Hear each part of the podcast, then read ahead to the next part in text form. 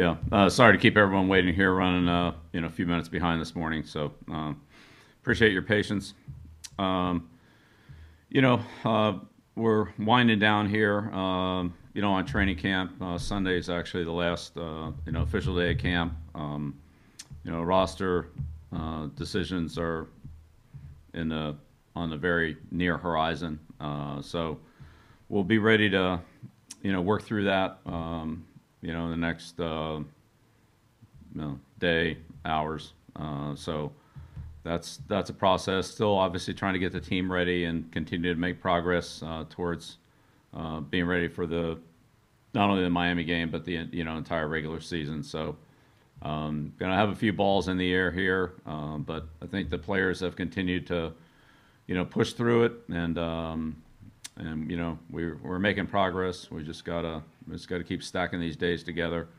Um, you know, last night was a, a, you know good night for the team, good night for the organization for the uh, kickoff event, and um, that always gives us the feeling that things are getting closer. And you know, congratulations uh, to David for his um, you know great um, unselfish off the field uh, work and volunteerism um, for the organization. He's been a tremendous addition to our team uh, for the last six years. So um, it's great to have him back uh, after the time they missed last year. So um, just trying to, like I said, just trying to you know finish up some uh, final training camp um, things that are on our list and with the roster, and then uh, quickly transition into um, Miami. Some of which we've already started on, but we'll be in full you know, full game preparation mode, um, you know, once we turn the corner this weekend. So, uh, looking forward to getting started and, um, you know, just try to keep having good days here. We'll start with Ben Volin, followed by Doug Kyed. Morning, Bill. Hey, Ben.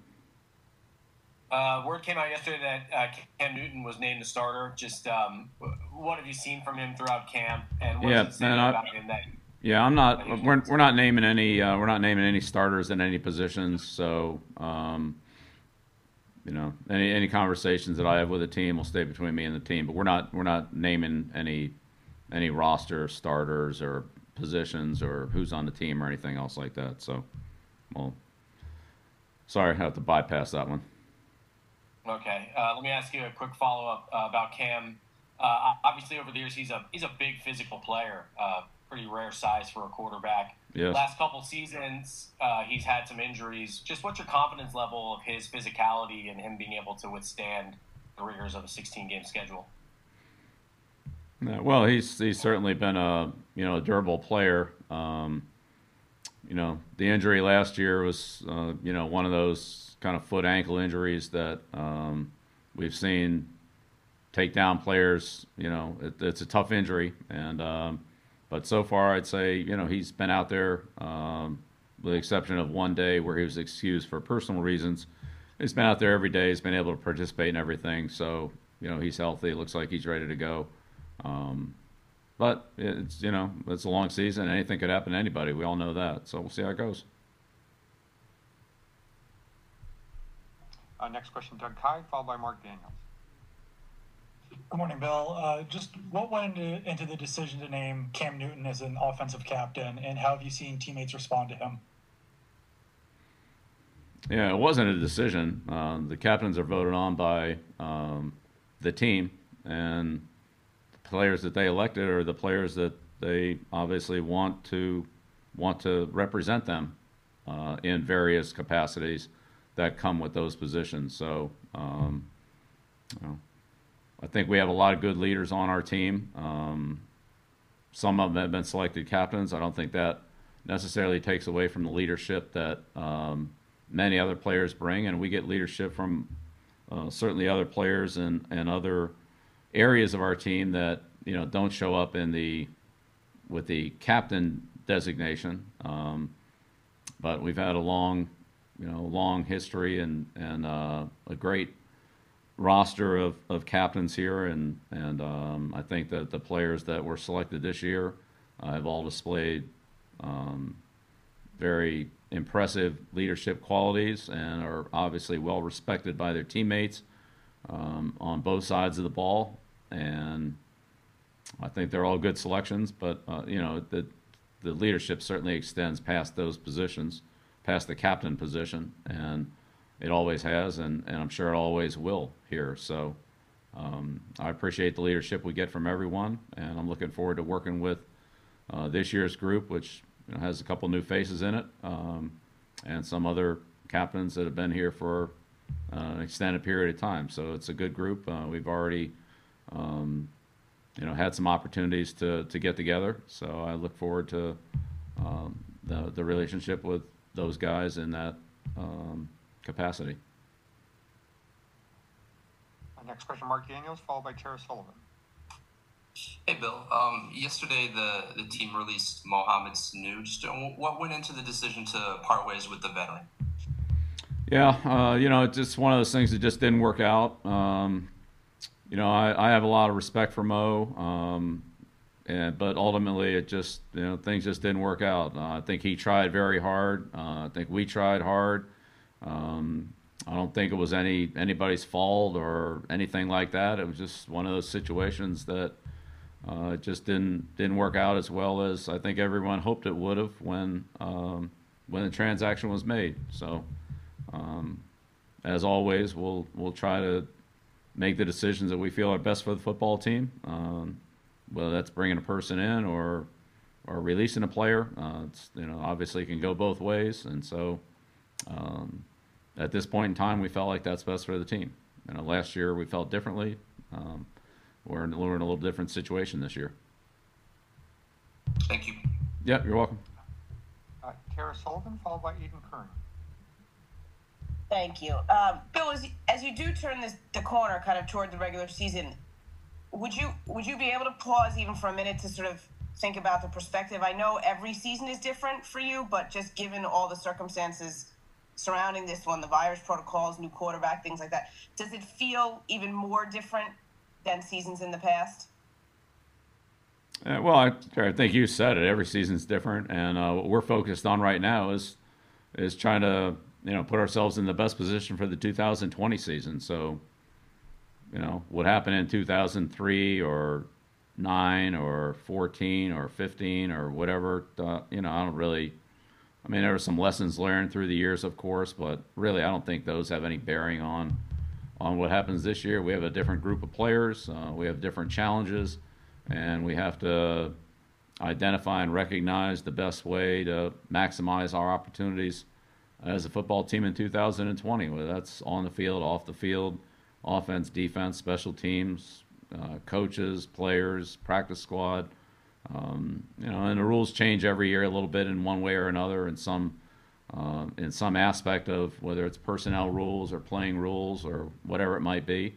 So that's just all part of the game. Um, we control the things that we can control and work on the areas that we need to work on to improve and to be competitive and to make a difference. And so that's what we'll continue to do. So I don't, you know, I'll let you compare one year to another. I really, I'm just focused on this year and, and in, particular, how to make the, the best decisions and, and do the best thing that I can to help our team over the, you know, the upcoming days. And every day is important. Uh, we want to take advantage each one, but you know, definitely the you know roster decisions and composition of the team and you know other potential player movement throughout the league. I mean, there's going to be you know over a thousand, well over a thousand players that are going to be um, have some kind of transaction uh, in the next next you know couple days, and so there'll be some opportunities there, and you know we'll try to evaluate those and and do what do what's best for the team. Our next question, Eden Kern, followed by Mike Reiss.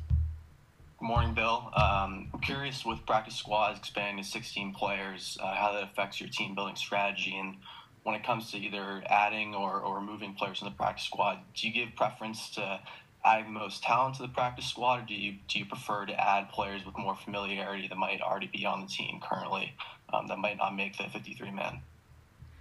Yeah, well, that's a great question on the practice squad, and um, I think it really, uh, Aiden. I think it really each situation's different. Each player's different. Um, Uh, I think when you put a player on the practice squad, I mean, first of all, there's a reason why he's on there. Um, and that could be a, a number of different things. He could be a developmental player. He could be a player that, uh, as you said, knows your system and, and maybe is more game ready than somebody else.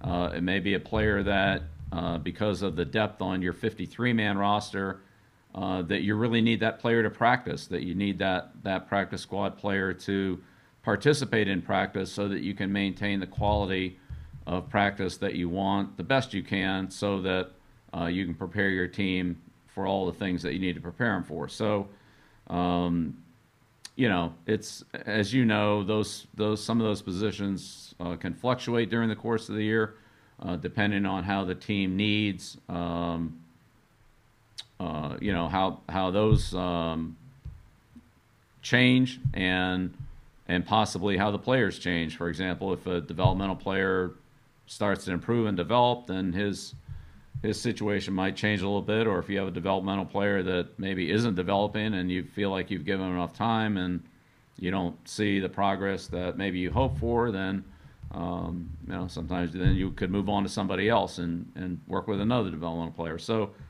again, the bottom line is there's a, a reason and a purpose for each player to be on that uh, on the practice squad, but they're not all the same, and it would depend on uh, a number of factors that are specific to the individual player, but also uh, the needs of the team and the depth of the team, and you know your practice needs. So uh, I'd say some kind of combination of all those. Um, And, and a quick follow up, if you don't mind, with with the fickle nature of, of this upcoming season, with the potential for, for any player to go on the COVID list at any moment, do, do you see the practice squad te- uh, trending more towards a, a developmental style player, more towards a game ready veteran style player? Yeah, again, I think there's a place for both. Um, it would depend on, you know, again, a lot of the practice squad depends on, you know, what you have on your 53 man roster. And so uh, you can't uh, really carry the depth that you want on your 53 man roster at all positions, but you probably are, will probably be fairly satisfied with it at some positions. So uh, if you're satisfied with your depth at a certain position and your numbers are good and you feel like the quality is, is pretty good there, then I don't know how much you really need a practice squad player at that spot uh, because you'll want to give those reps in practice and those opportunities to the depth that you have on your roster. Um, whereas uh, there could be another position on your roster where you, you don't have a lot of depth. Um, and if you have a developmental player at that position and a player with some experience that uh, maybe for whatever reason you don't feel is a roster player at this moment, but if something were to happen because your lack of depth, he could quickly become a roster player. Uh, then you know you might carry two or three players at that position and none at another. Um, so it, it, a lot of the practice squad is dependent on what what you have above that on your 53 man roster.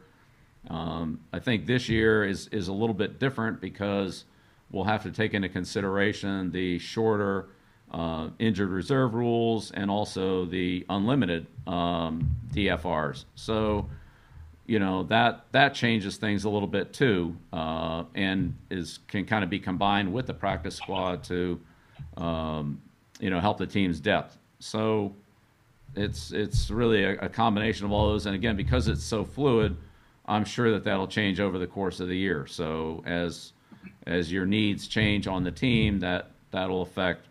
Uh, I think it will probably affect your practice squad decisions as well. Now, you know, the practice squad pool is going to be a little watered down when you add those extra players uh, that the teams are able to have. It'll be interesting to see how many practice squad players this year. Um, so in the past, there have been a certain group of players that have been excluded from practice squad uh, because they're eligible. They haven't been eligible this year. The eligibility rules have changed, uh, and it'll be interesting to see whether that you know brings more of those type of players in there, the ones who would have been ineligible in other years, or whether it would be more of a continuation of let's call it practice squad eligible guys, younger players with less experience, uh, and so forth. So. Um, you know, I don't know. I'm sure again, though, I'm sure there'll be both. There'll be some variance from team to team and position to position, and will be based on the 53 needs above it. But um, I think it'll be interesting to see how, how all that plays out. So, again, when we, we put a player on the practice squad, it's for a reason, it's with a purpose. Um, and that could be for a variety of things, but, you know, he would fill some type of um, need or potential need. That, that's what his role would be. Great. Thanks, Bill. Yeah, you're welcome. Uh, I'll apologize to those we don't get to, but uh, we're going to try to squeeze in one, maybe two final questions. Mike Reiss, uh, followed by Bob Socci. Go ahead, Mike. Thanks. Uh, Bill, what is your view of the competition at kicker as we get close to crunch time here and setting the initial roster? Yeah, I think that that um, you know is is a pretty close gap, uh, and you know it's it's a similar decision. I think that every team that I've ever been on um, it has come up where you have a, a veteran player um, with experience and and you know a very accomplished career um, with a, a younger player with uh, potentially a long career ahead of him that has less experience and and may at this particular point in time you know you just have to see where you know where you feel like the competition is but then also look at it and say okay well where are things going to be halfway through the season where are things going to be a year from now um, or maybe two years from now uh, and so that then that changes sometimes the evaluation. Now those are projections, and there's no certainty there. But um, you know, when you look at players that we, we've had on our team, um, you know, James White would be a good example of a player that didn't play his rookie year. I think he was only active for a game or two. Um, you know, obviously Brady never played. Uh, so if, if, you evaluate some players where they are at one point in time and then evaluate them a year later, sometimes you can have a drastic change. And and you know, in those two cases, I'm glad we didn't you know make the decision based on where they were uh, at the end of their rookie training camp uh, to not have them on our on our team on a longer term view. So now, not everybody falls into that category, but I'm saying like there's two good examples. You know, Shane Vereen would be another one. You know, but guys that that didn't have production uh, at one point in time, but then in a relatively short period of time that changed, maybe unexpectedly, maybe unexpectedly. Um, so we'll just have to, you know, those are the kind of decisions that you make when you have, you know, a, a very experienced player versus a, a rookie. Um, I think obviously when the rookie uh, at a particular position, I'm not saying this is the case with the kicker. I'm saying generically, if if you have a rookie who's already moved ahead of uh, a player with a lot of experience, and you have every reason to think that the rookie will continue to improve, then that's you know a pretty straightforward decision. That's pretty easy. But it's the other way around where those two uh, lines are going to cross at some point between you know the experienced guy you know, coming close to the end of his career and the inexperienced guy, you know, ascending to a higher level, like when and how does that happen? And, you know, position's a factor. Again, this is not like you can carry, you know, seven defensive linemen. This is a kicker. So, you know, you, you that decision is a little bit different than it is at, at some other spots where you can play more than one guy. But it's fundamentally, it's, it's still that I, I can remember those conversations uh, going back to 1975 when I was with the Colts and Coach Marchibroda, it was the same thing then. It was you know this guy with experience versus this guy with inexperience, and and I didn't really understand it at that point. Um, but you know, at that point in time, the experienced guy was in those conversations was always better. Uh, but then in the long run, that you know that wasn't always the case, as I cited with a couple of our examples. So it's a really tough question, Mike, and it's really challenging for I think every coach, every team. Um, it's not like college where you're going to have all the players all the time. Here you have to make choices. You can't keep them all, um, and and you know you've got to you've got to make a decision based on you know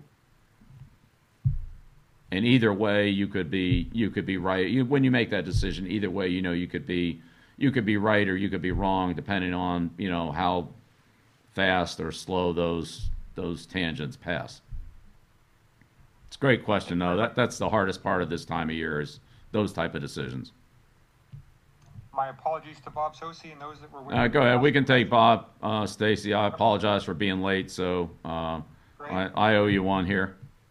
Okay, Bob, you get the final question. All right, Stacy, I appreciate Especially it. since Bob was at. Navy, you know, we'll give give a little bit extra preferential treatment for that.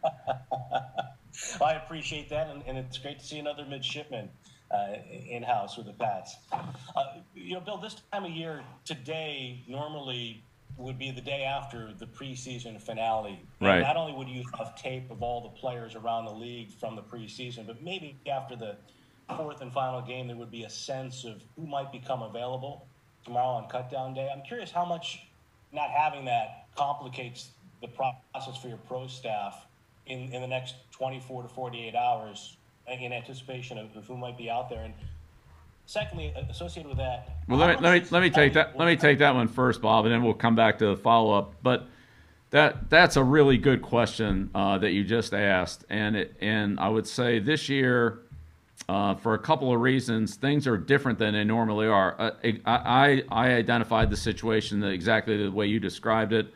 Uh, the fourth preseason game would have been last night, and you know now we're sitting here making you know decisions and all that, and and who's going to be available. I think the one of the a couple wild cards this year are really unknowns. Are number one, the fact that every player is eligible for the practice squad is that's a big change because in the past, if you released a player that wasn't practice squad eligible, um, you know you know that that player would be available, and honestly, that player would probably you know 99% would want to would want to play on a roster with the practice squad, I think there's uh, an argument uh, for a player to, you know, do you want to be on the practice squad knowing that you're very close to playing on a team in a situation that you know and you're comfortable with versus, you know, going to another team where as soon as they find somebody better, they might want to, you know, replace you with somebody else. So, again, it'll be interesting to see how many of the practice squad spots go to those players. So when you say are available,